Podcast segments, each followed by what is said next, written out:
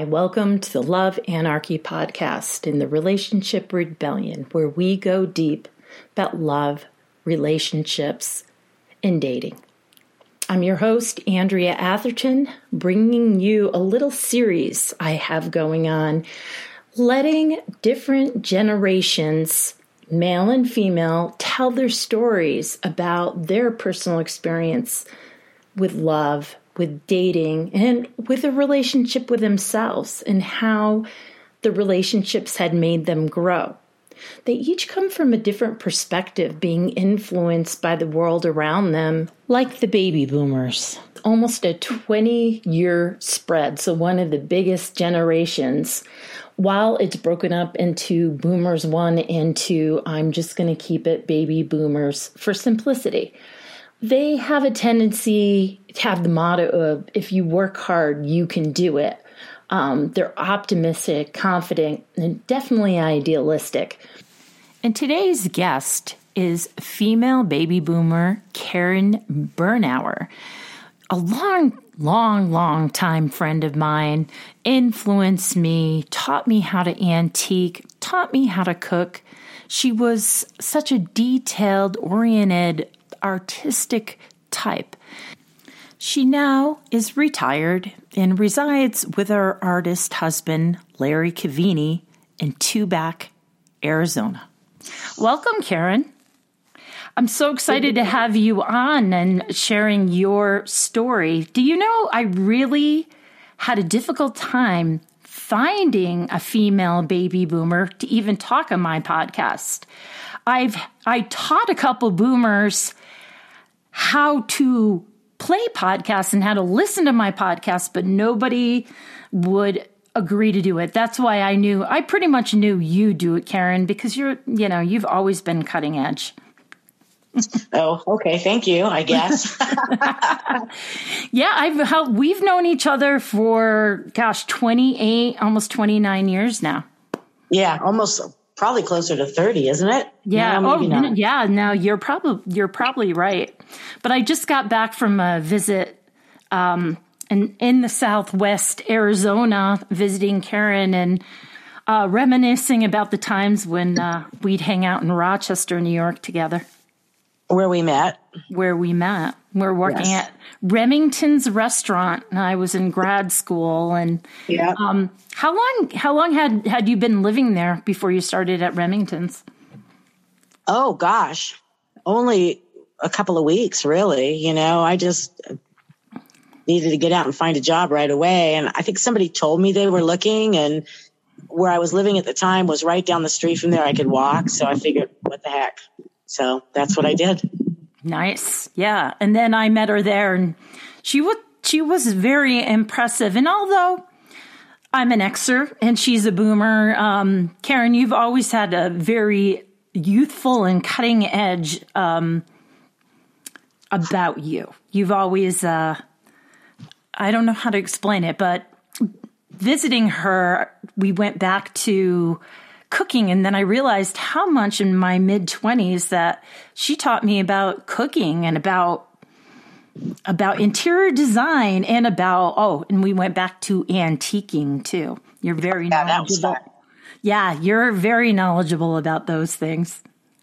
Well it's just a lot of fun to do those things. I mean it's kind of get your creative juices flowing when you go out and look at old things and see how you can repurpose them and I don't know. I've always enjoyed it. Don't do it so much anymore, but uh, I would if I could. Yes, and I know being uh, being artistic too and visual. I always love those things. And actually, Karen still taught an old dog me new tricks. She uh, taught me how to bake sourdough bread when uh, I was visiting her. So thank you very much. That was. That Have was you tried awesome. it yet? I have not tried it yet. I've been, uh, I'm, I'm not retired. I'm not leaving, leading the life of leisure like you. well, you don't need to lead the life of leisure to bake a loaf of bread. I know. I know. I don't, oh, I don't have an oven. I'm getting new appliances. So there's my other. Oh, excuse. that's a good excuse. that's okay. a legit excuse. Oh, no oven, really hard to bake. Yes. Yes.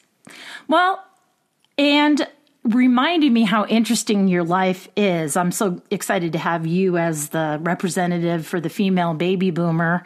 And this uh, series is called Generation Love. So, um, getting to hear some new, new old stories. And uh, when we visited last, um, let's let's take it from the top. Let's uh, talk about your childhood. Well, I'm the oldest of eight. Um, born in the Midwest in um, Champaign, Illinois. My dad at the time was still in grad school. My mom worked as a dietitian.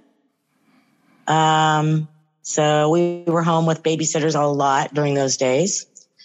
And then my dad uh, got a job in California at UC Davis and moved the whole family out there. And my mom didn't work anymore, so she had more. I think she had, let's see, she was pregnant with Janet when we were moving.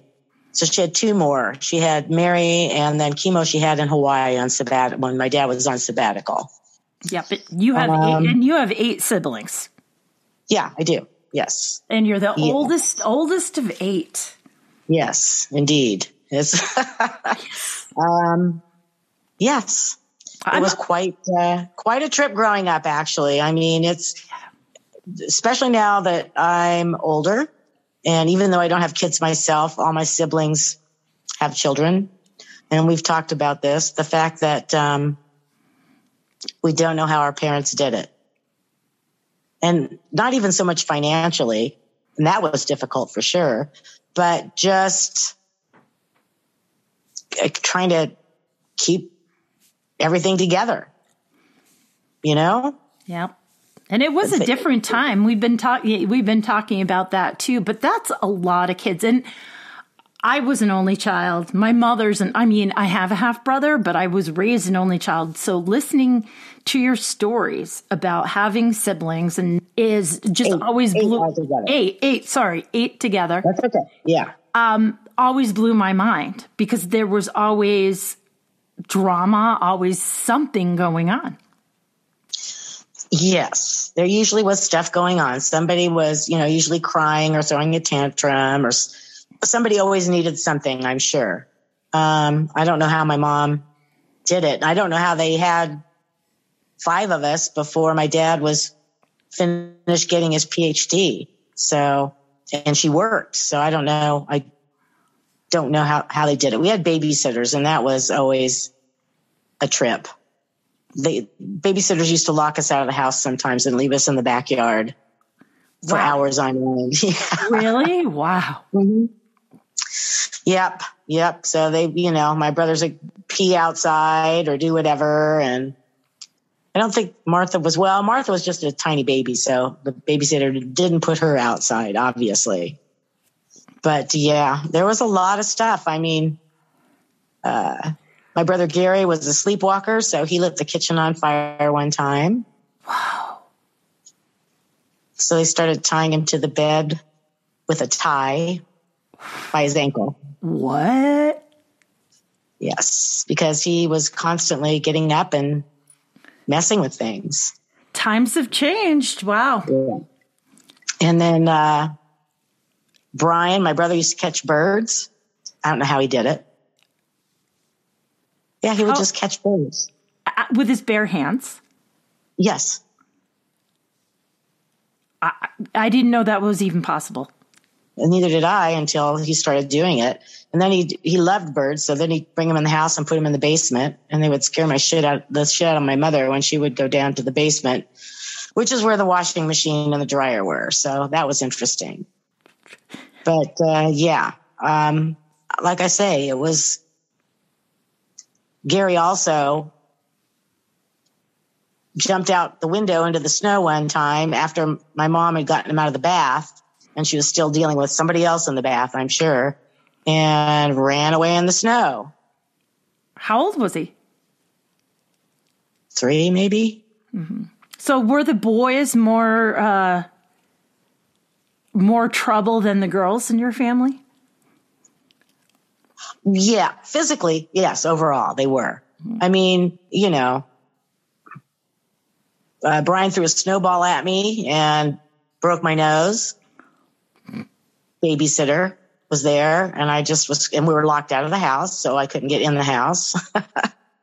so finally she opened the door and called my parents and they rushed me to the, the hospital and they had to cauterize my nose to get it to stop bleeding.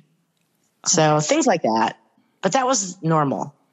Yeah. Well, things are were so different in how we were raised versus how kids are raised these days and like my mother didn't play with me. I was in a playpen all day. You yeah. know, or you know, I you know, they had things to do, you know, cleaning, baking, you know, um, other things that were more important that uh, the the huggy um, you know, child rearing that we do these days, which I'm not saying bad because I, you know, I spent more time with my daughter versus cleaning and doing things around the house.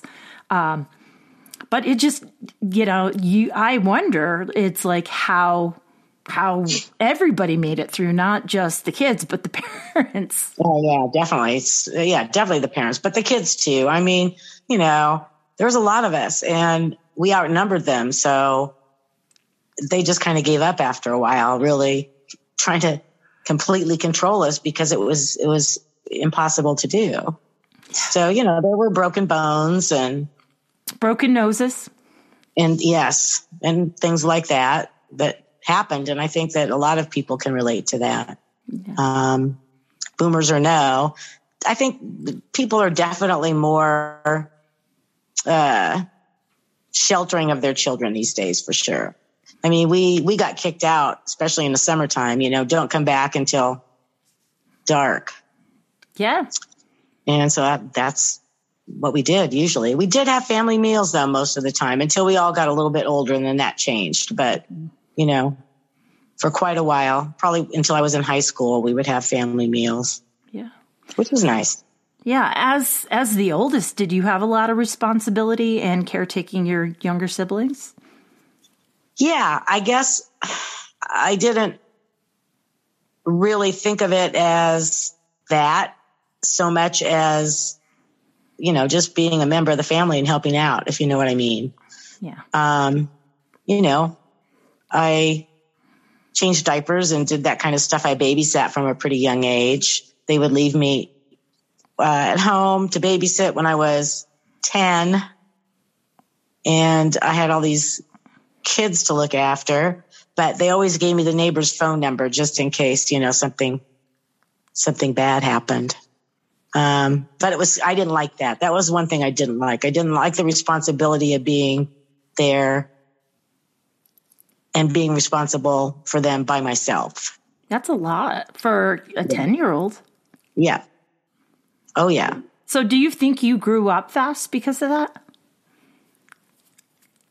In some ways, I think in some ways I rebelled against it and stayed kind of like a kid all my life. So, you know what I mean? Yeah. I think I had my, I think I had my, my, well, I got married early the first time. Um, but I think I just kind of, uh, decided not to like grow up all the way because I had all that responsibility. I don't have kids of my own. Um, if I had had them, it would have been fine and it probably would have changed me, but, um, that never happened. And I, I don't know. I just, the oldest is always supposed to be the most responsible. In a lot of ways I was, but I was also a kind of a rebel too. A little of both. Right. Mm-hmm. Mm-hmm. Yeah. So, so tell the story that you told me when I was visiting about getting dropped off at the beach. Well, we had visitors. We were living in Hawaii, and my dad was teaching at the University of Hawaii. We were on sabbatical, and we had visitors. Uh, was a um, a professional friend of my dad's who um, actually uh, was a professor at UC Berkeley, and they had three boys, and the boys got sent over to spend I don't know. I think it was probably two weeks with us. And, uh, they decided that there was just too many people in the house, which there was. I mean, you know, eight kids, two parents, plus three extra people. Um, and so they packed us up with a tent and a cooler and dropped us off at the beach, gave us money for the payphone in case something bad happened. I was the oldest, so I was probably 14. And I think, I don't know if they sent Gary. I can't remember. It was either Gary or Paul, but Paul is like, let's see, uh, he must have been 11 when they dropped us off. So there were five of us. Me, yeah, it was me, Brian, Paul, uh, Tommy, and can't remember the older Mark. So it was the five of us. And they, my dad left us with a case of Primo beer, which is 3.2 beer, but I mean, we were all underage. And of course, we drank it all. We drank it all the first day and body surfed all night practically. And then, uh, Kim, not Kim, um, Tommy ended up getting sun poisoning. I think it was like sunstroke and started throwing up. So we had to use the money to call my parents to pick us up. And that was another story because we had this Greenbrier van and we were driving along the Pali and there were these two big, big giant Hawaiians up on the hill rolling big pumice stones down to put in their truck to build a wall or whatever. And one of them rolled down and hit our car and what? popped the tire. Yeah. I didn't, you didn't tell me that part. Yeah, that's it, that's just insane. What was the movie we watched at your house that we were talking about that kind of re- reminded us of uh, the free years when we were children? Remember the one with the kids in the motel? Oh, the Florida Project. Yeah. Yeah. That was that's a great movie. It really was, but you know, mm-hmm. got us on the topic of um, oh, just letting that, kids run free. Yeah. Yeah.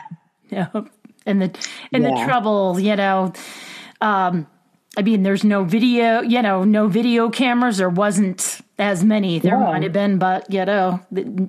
well, there were movie cameras, but I mean, that wasn't something that everybody had. had in their back pocket. Exactly. I mean, it's way different nowadays. You, you can't get away with a lot of stuff that you used to do when when uh, we were younger, when I was younger in particular. So, yeah. yeah.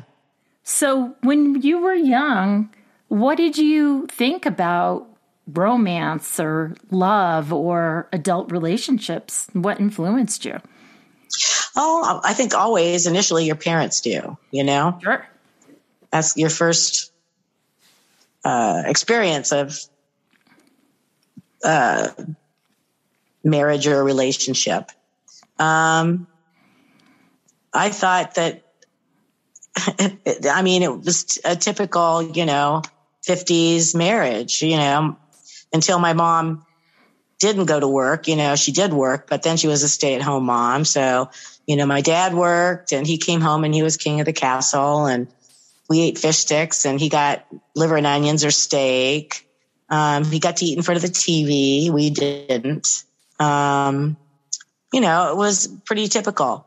They didn't fight very often. When they did fight, it was scary because they didn't fight very often but uh, they had a good time together. They were really in love, I think, and uh, even with all the stress of kids and all that kind of thing, um, they really got along. My dad was very busy working all the time, so it was mostly just the kids and and mom. But you know, so I guess my first impression of a relationship anyway like that was you know the man is king of the castle the man is in charge. The man brings home the bacon and the woman stays home and takes care of the house and uh, raises the babies. But uh, i don't think i really bought into it um, after the time i was about 15 or 16 what changed?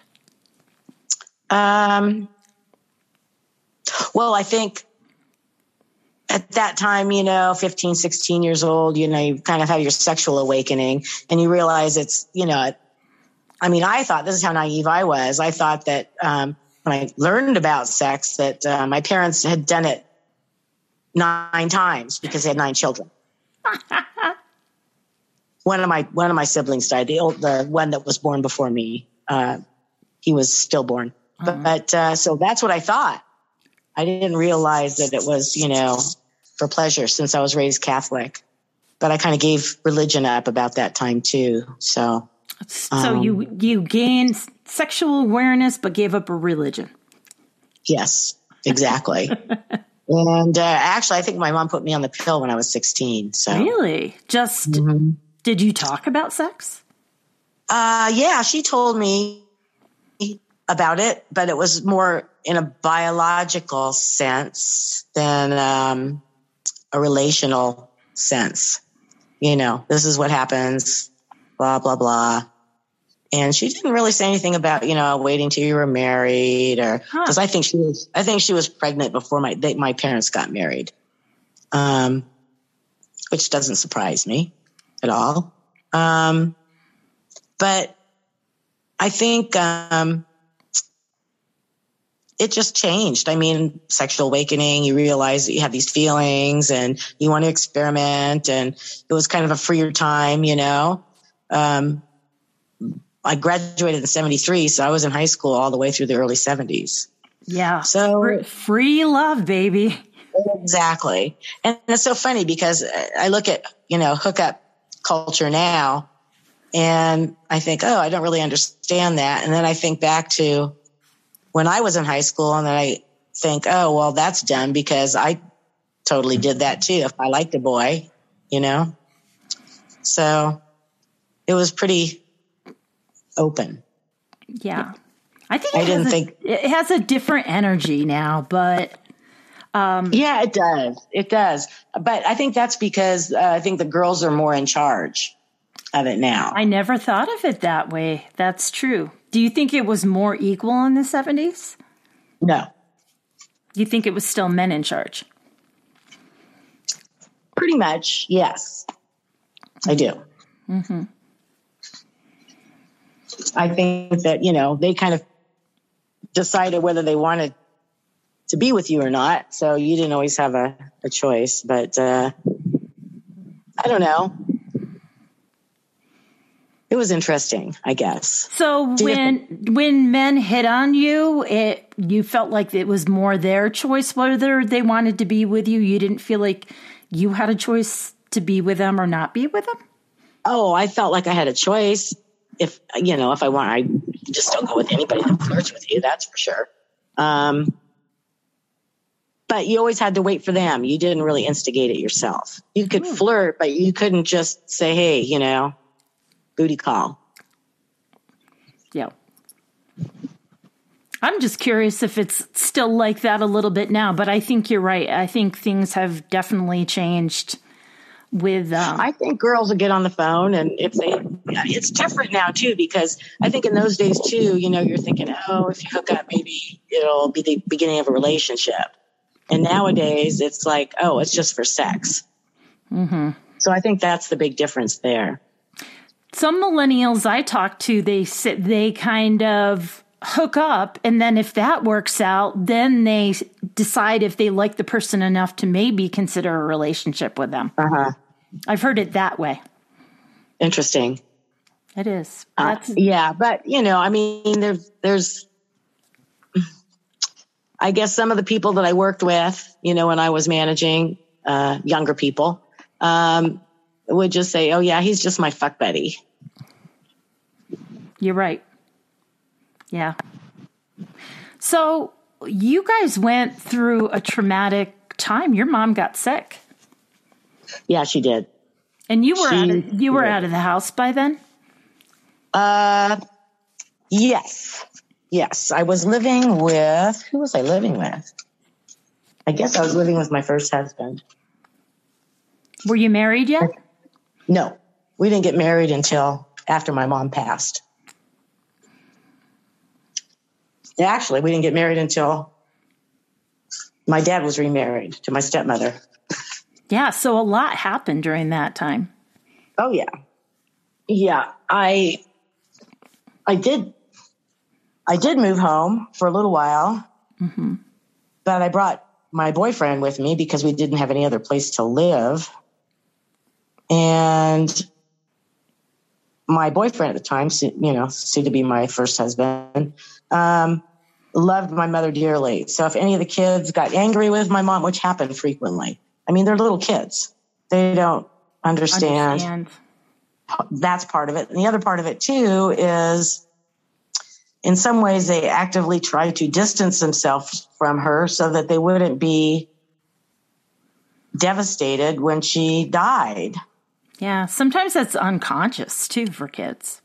Absolutely. I think it's totally unconscious. You know, if I hate you, then I won't miss you. So anyway, that that ended because he, my my mom just he went after one of my brothers, and my mom says, "You guys got to leave." Oh. So we did. And uh, she was in remission for about a year or so, I guess. And then she got sick again, and it wasn't too long after that that she passed. I think it was right after my little sister's birthday and before my 21st birthday. I think I was 20 when she passed, mm. and the youngest was six. That was so, really, really hard on your family. Oh, yeah. Especially, well, my grandmother lived with us, and that was my dad's mom. So she took over a lot of the responsibilities. But my sister Martha, who is fourth in line, she's the one that really picked up the ball and um, carried things. So everybody kind of had to pitch in, but I think Martha really took the brunt of it with my grand, along with my grandma. So it wasn't long before my dad remarried, and I can, I can understand why. I mean, my mom let me kind of let me know that he would remarry earlier than not because there's no way he could take care of everybody alone. Right. Exactly. And then, you know, she just said if that happens or when that happens, you know, you need to give your dad as much support as possible. So that's what I did. That was my legacy. Yeah, because so a lot of the other kids weren't as supportive of him remarrying so soon. Well, it wasn't even so soon. That was part of it, probably. Um, my mom was really well known in town and very well liked. Um, small town, small college town. Um, I think it was just, it was hard for them in a lot of ways. And my stepmother moved into our family home and she made changes and they were pissed off about that. Uh, you know, she didn't. Who, who was this woman just coming in and making changes? And she right. was, and she was young too, wasn't she?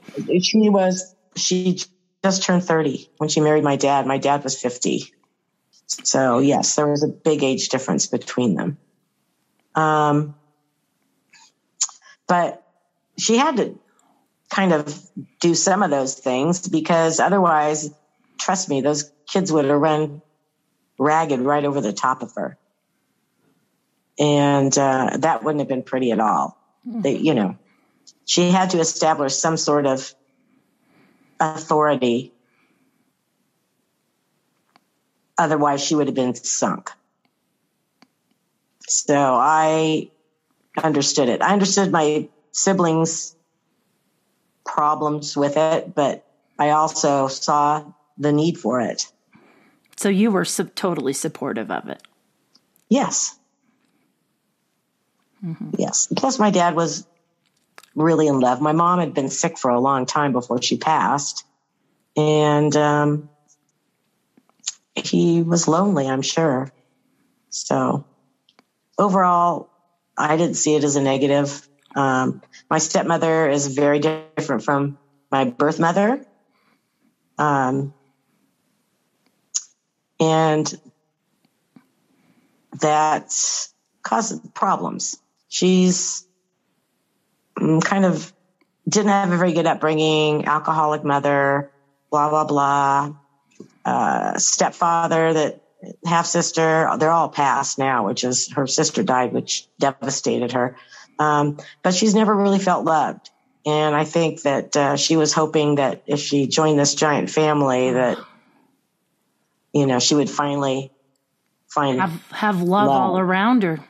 Exactly. Ooh, mm-hmm. stark, stark reality.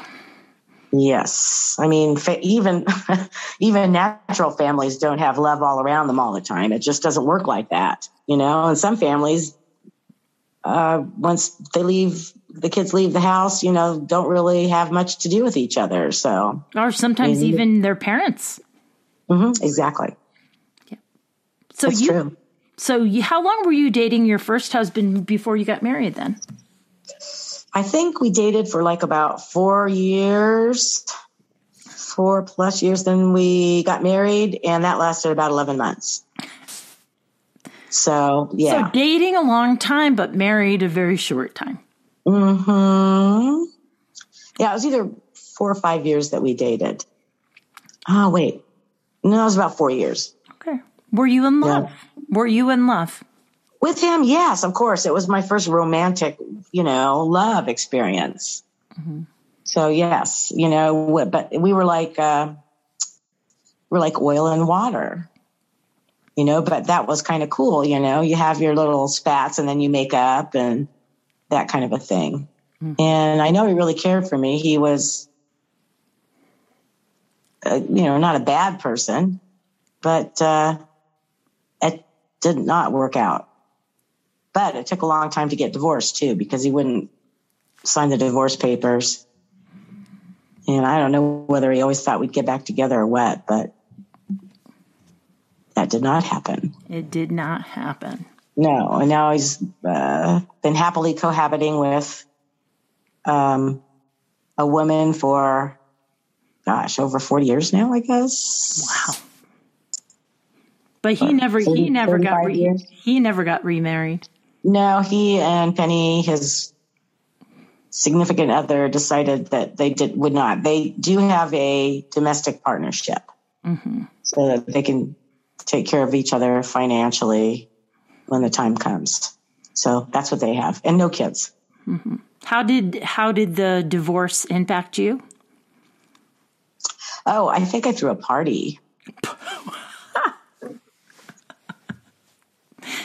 How old were you? Uh, let's see, 30 something. Yeah. I mean, I think the straw that broke the camel's back, and I finally decided, uh, you know, I don't know how to go about this. I don't know how to do it. His brother was a lawyer. I asked him to do it. He said yes. But I was going out with this boy. We were playing racquetball at the local racquetball club and having a great time. And I look up into the galley and there's my ex husband staring down at me. And we'd been separated for at least three years by then. Wow. I'm like, dude, really? what are you doing up there? Get the hell away. And that just kind of crunched that relationship. It wouldn't have lasted long anyway. But um, so I was alone for a really long time. I was you know, dated a little bit, but not much. Just I was alone. I went back to school and got serious about some things. And gosh, because you had never been, I'm doing quote unquote alone growing up with seven siblings and right. and then going right from that to a live-in relationship right. and then marriage. Mm-hmm. So was yep. that something you needed in order to find the relationship with yourself?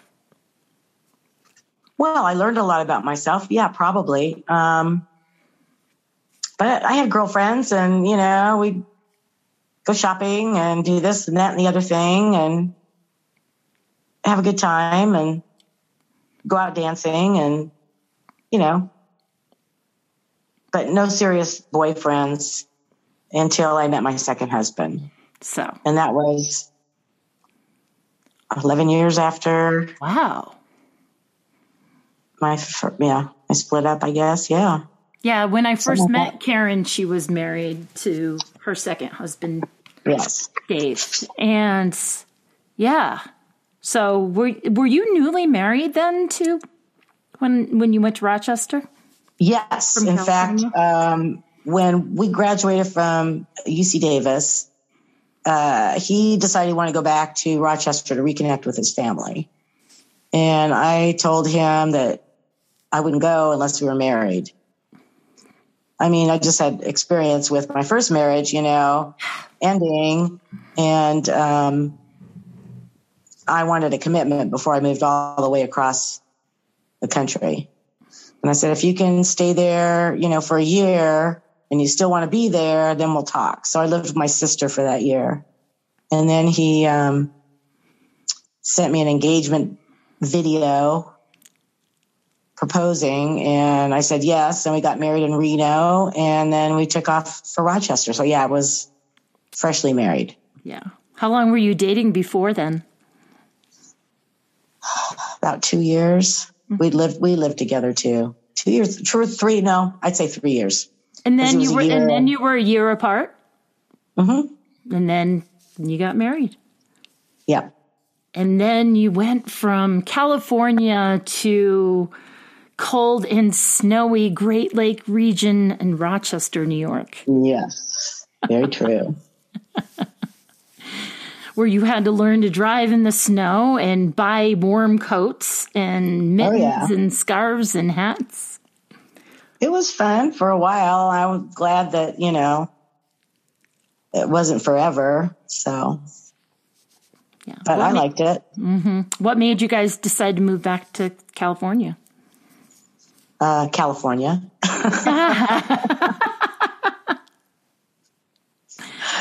yeah. Yeah. There's just, you know, Rochester at the time, I think Eastman Kodak, I don't even know if it was still around. You know, a lot of industry has left Rochester since that time. It was just starting. I think it was just starting to leave during that time. Yes, exactly. So there just wasn't really a lot of opportunity there. And uh, Xerox and Eastman Kodak. Right. Yep. So we decided that, you know, our prospects were probably better in, in California too. Mm-hmm. And we went southern instead of back to Northern California. I had my brother lived there and we figured why not give it a try? So we did. Yeah. And it was cool. I dug it. Yeah. I loved OB. Or I love yeah. it's still there. I still love it, but there's something about that town and yeah, then I was still in grad school. We came out to visit and I'm like, "Oh my gosh, this is amazing." And like we were talking was, about, I should have bought a house then. I know. Oh my god, for real. Yeah. I was thinking they were so expensive then, but I'm like, you know, the ones oh, were living a quadrupled in price, you know, or value. Oh. Yeah, yeah, easily. So, yes. Hmm. Yeah. So, yeah. And, you know, I was still waiting tables then, trying to decide what I was going to do. Um, thinking about getting my teaching credential.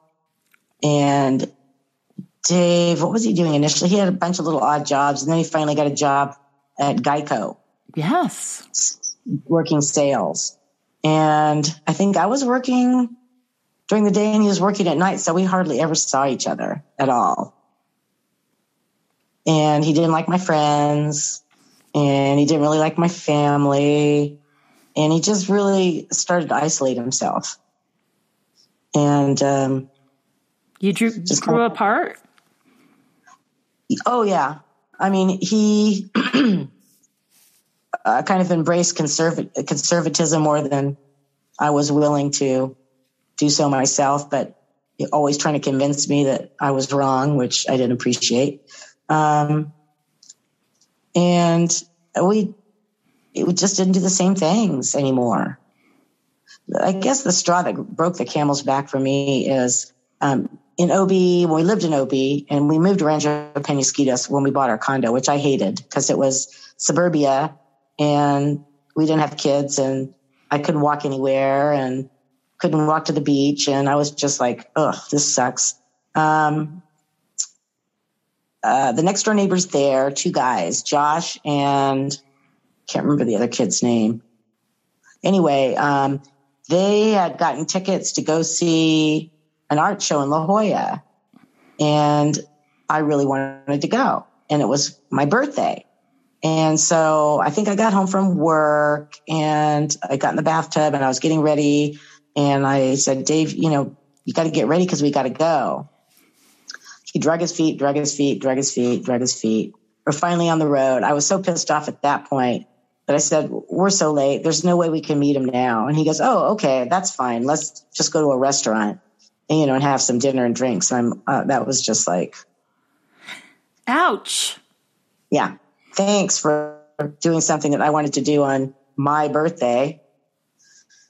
So yeah, it kind of really unraveled um, after that. Definitely. So I don't know. I don't know what I was thinking I would do, but uh, you just knew you had to get out. Yes. Yes. Yep. And then the opportunity presented itself with Larry, but that took that was over like eight months at least before we even met in real life. Yeah. So do you think like having a friendship with Larry? Well, and they met online, like quote unquote, yes. but it was on before online dating. It was yeah, it was, it was an art art chat chat. It was a AOL chat room. Yeah, yeah, artist cafe. Yes, we met a lot of really nice people in there. Actually, some mm-hmm. of them are still friends to this day. Mm-hmm. Believe it or not. Mm-hmm. But um, yeah, so you know, we had a, there's a lot of people in there that we all just talked. We talked art, blah blah blah. But um, eventually, Larry and I would go off and have you could go into separate little chat, private chat, and we talked about a lot of things and a lot of similarity, you know, in our childhood in a lot of ways too. And um, I don't know. He just kept saying he kept threatening he was going to come and visit, and I kept telling him I was married and and he said he didn't really care. but it, you know, in the end, it worked out really well. He came to visit, and this was after I left Dave, and um, it took a little bit longer to work things out. You know, he was married at the time too, so yeah. that was something yeah. we both. And then living living on the other side of the country. Yeah, living in North Carolina. Yeah. But I went out there to visit, visit him too. And then we came out to your wedding. Yes. That, and that, and, so that was the third time that you saw each other when you, uh, actually, I think that was the second time. Yeah, I think you're right. Yeah. yeah. Cause I think, um, I think he came to California like about four months before we flew out to your wedding. Your wedding was in June, wasn't it? Mm-hmm. June 12th. Yeah. Yeah. So yeah, we and he flew from North Carolina and I flew from California, San Diego. Yes. And we met at the Denver airport and drove into uh, Fort Collins. Yes. That was a rough drive, huh? everybody got caught in a hailstorm on the way uh, from Denver to Fort Collins. Oh my God! It was well, they shut down the airport and ground transportation for at least forty five minutes, half an hour, forty five minutes. Yeah, it was a trip. I'd never seen hail like that before. No, until I moved here. yeah. and yeah, crazy. and and um, to back Arizona, yeah. So yeah, you get some of the similar weather that that we get here that just mm-hmm. kind of comes in like out of the blue too. Blows in and blows out. Yeah, exactly. So exactly. I laugh about Karen and Larry because I call them my three times a charm um, couple because both of those this is their third marriage and they're going both on uh, their 20, 22nd anniversary. Yeah. So three, ti- three times a charm. That's what I say, and that's what I believe. You know, it took me a while to find the right one, but uh, but I certainly did. I re- we really pulled you know pulled together in our relationship, not just um, uh, romantically, but also financially, and you know, um, setting goals and you work together. Yeah. That's that's one. I'm like I didn't know your first husband, but always be you always worked as a team to meet each other's dreams or goals. Right. You know? So, and that's the mm-hmm. important part. Larry has my back all the time, mm-hmm. and I have his too. And that's some of the most important thing I think is letting the other person be exactly who they are and supporting yes. them in that. Exactly. And Larry's always been like that. Always, always. Always, yeah. always. And it's yeah. Very, did you know you did you know you needed that or wanted that until you got it? Um, no, not consciously, I don't think. Mm-hmm. You know? Yeah. Nope. Yeah. So, yeah. yeah. And each consecutive marriage after you've been divorced, like, lowers actually the outcome or um, the chances of staying together even more. I mean, the divorce rate for second marriages is considerably higher than first, and third, even more so. What would you say is different about this one? That's a really good question. Um, I think I need a minute to talk to think about that. Yeah, that's okay. Um, it, we're doing that. We're starting to round it up. So, like the profound yeah. advice kind of thing. Yeah, I think that uh, we laugh together. Um, we're really good friends overall, and I think that that's the difference. And we really don't make too many demands on each other. Um, I think that we just, I think overall it's just having a really strong friendship, just being really simpatico, just wanting what's best for the other person because you know they want what's best for you. And and really feeling that you know? And that makes sense. But nowadays, with what I call drive by dating with my clients, you know, who are, mm-hmm. it's all about chemistry and attraction. But that isn't what, you know, sews together a good relationship. No. And I think the fact that um, we communicated for the first um, really year, um, either online or through written letters or talking on the phone without being physically in the same space, you know, the relationship developed outside of the physical. Right. Mm-hmm. And now there's that reality show, Love is Blind, that, you yeah. know, they have to simulate that now because we have video chat and we have so many other ways, you know, and I think people are more apt, especially after COVID, to get on an airplane right away mm-hmm. to meet somebody. But that, mm-hmm. you know, that's really insightful about really taking the time to get to know someone. And yeah. so you can feel safe and you can just be you. Yeah. It, the distance, yeah. You know, the distance made it our the beginnings of our relationship and the building of our relationship more old, old fashioned. I mean, even older than my parents' relationship, et cetera, et cetera, where people, you know, would just share thoughts and ideas, whether on paper or on the phone or in chat, which is virtually, you know, writing as well, even though it's immediate, you know, it's not something that you're waiting for in the mail. But um, yeah, it, makes a difference, I think. I think more people should slow it down. I mean, if they're looking for a relationship, I mean, if they're just dating, then whatever, you know, go out, have a good time, and that's that. But if you're looking for a relationship, you should really get to know somebody before you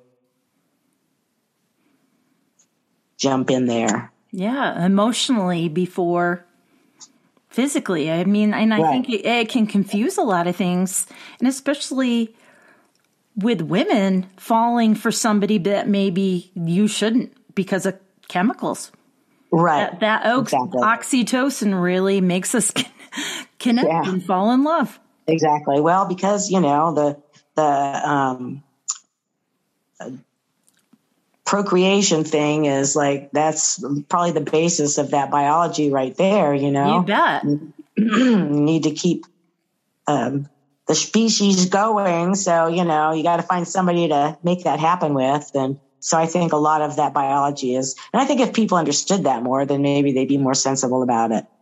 Yep and now and yes it's important to keep the species going yeah, and absolutely. find find a healthy mate to procreate and have children with, but if you're wanting a connection and a heart and mind relationship, then yeah, you got to keep that into consideration. Right. Well, you, you have to remember that one of these days the kids are going to grow up and move out of the house. And also, one of these days you're going to stop working the way you you do when you're younger and be in the same house together a lot. Well, you learned that with COVID, huh? Right yeah. after you re- right after you retired. yes. And I think a lot of people did that with COVID too, you know. right. It was kind of forced. It wasn't like some uh, a choice. But I think too, I think in some ways, I think it might have brought some families together. Families that you know, both parents working, mm-hmm. um, the kids are you know have activities and this and that, the other thing, and they don't really really connect all the time. So I think yeah. it was hard. Special it was more hard. I think it was harder on women than it was on men. Definitely, they took on the the major portion of the burden of families being at home with COVID or f- during COVID. But I think that in, a lot of times, it, you know, they began to eat, eat dinner together and, you know, do things together and that kind of a thing. So I don't know. It's double edged sword, I guess. Yes, it changed. You know, I think it changed the way people looked at a lot of things and uh, reevaluated their relationships too. Yeah, relationships and also the relationship with work and how much and, time that takes up. Yep, and themselves. Yeah. Yep. So when when when is your anniversary? Uh, it is September 11th. Oh. 22 years. Yeah. Well, Karen, thank you so much. And thank you. I didn't think I would get a female boomer to do this. Like you're the, you know, you were one of the only people open. And I don't think it's because women don't want to share their stories, but I think sometimes um, it's it's hard for people to go on and you know on on this new medium too, it, you know, and share their stories. I think that's true, and I also think you know because I know you, yes. it makes it a little different too. You know, if you're trying to get people that you don't know very well, that you haven't spent time talking to, it might be a little more awkward for, you know, somebody to open up. It's fun. It's funny because you're one of my only guests that I didn't learn a plethora of new things about because I've known, you know, we've talked so right. deeply over the years, mm-hmm. which is which is kind of cool, and it's been cool to get to know people better. But well, it's sure. also cool to know that we know each other so well. Right. And I, I think it is cool. I mean, everybody has a story. Everybody has a story. Everybody has a life.